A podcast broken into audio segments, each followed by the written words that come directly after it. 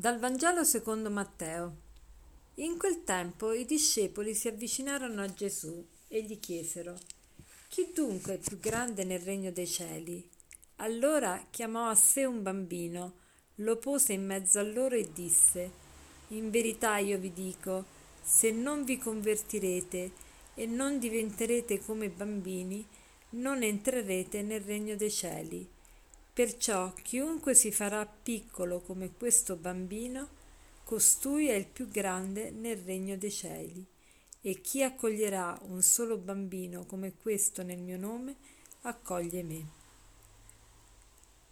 La domanda di, di ognuno di noi è sempre questa.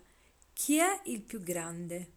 Dovunque andiamo vogliamo sempre essere i primi. Quando andavamo a scuola, i primi della classe quando siamo in un concorso, i primi ad arrivare a questo concorso, può, può, essere il concorso per un posto di lavoro, può essere un concorso per qualità e attitudini, può essere un concorso di bellezza, può essere qualunque genere di competizione, vogliamo essere i primi, vogliamo essere sempre più grandi, vogliamo essere sempre quelli che emergono. Perché questa grande aspirazione dell'uomo a voler primeggiare, a voler essere grande?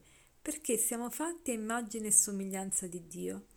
Allora però Gesù ci, ci insegna un modo per essere veramente grandi che può essere alla portata di tutti e ci dice non è sbagliato che tu vuoi essere grande, che tu vuoi essere come Dio, però devi cercare di capire chi è veramente grande e chi è Dio.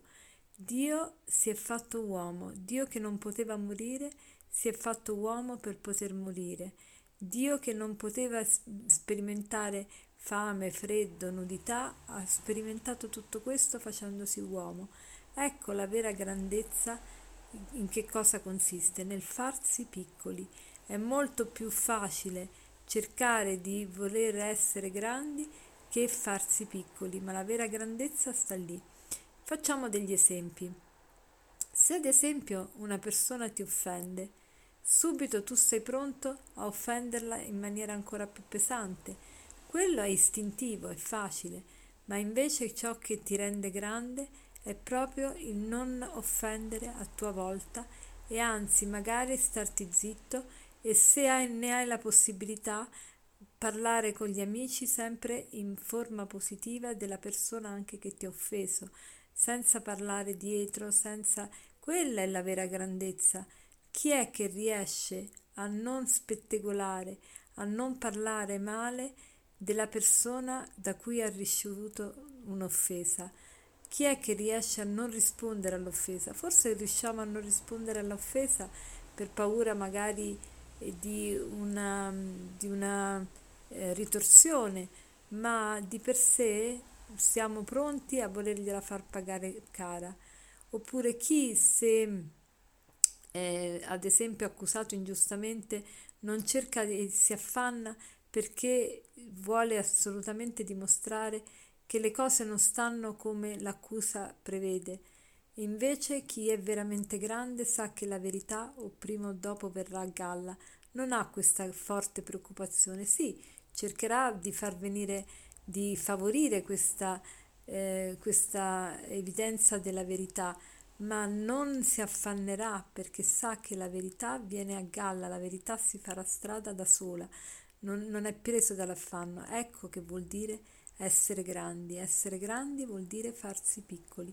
Essere grandi vuol dire proprio resistere a questa... Eh, eh, a questo istinto che ci porta o a difenderci o aggredire gli altri, oppure se una, per esempio, tornando da un viaggio, una coppia è stremata, è, sca- è stanca, c'è un lavoro da fare e, e nessuno vuole prendere l'iniziativa e sarà grande chi prende l'iniziativa, chi si dà fare a, servi- a servire a, e a vedere che cosa, quale circostanza, quale servizio si richiede in quel momento e prontamente lo esegue, ecco, questa persona è veramente grande proprio perché si sa fare piccolo e servitore. Allora cerchiamo di aspirare a questa vera grandezza, che è la grandezza che ci ha indicato Gesù non solo con la sua parola, e oggi lo dice, ma anche con la sua vita e soprattutto con la sua vita. E per concludere vorrei citarvi un aforisma di Martin Luther King che dice non tutti possono essere famosi, ma tutti possono essere grandi, perché la grandezza è determinata dal servizio. Martin Luther King. Buona giornata.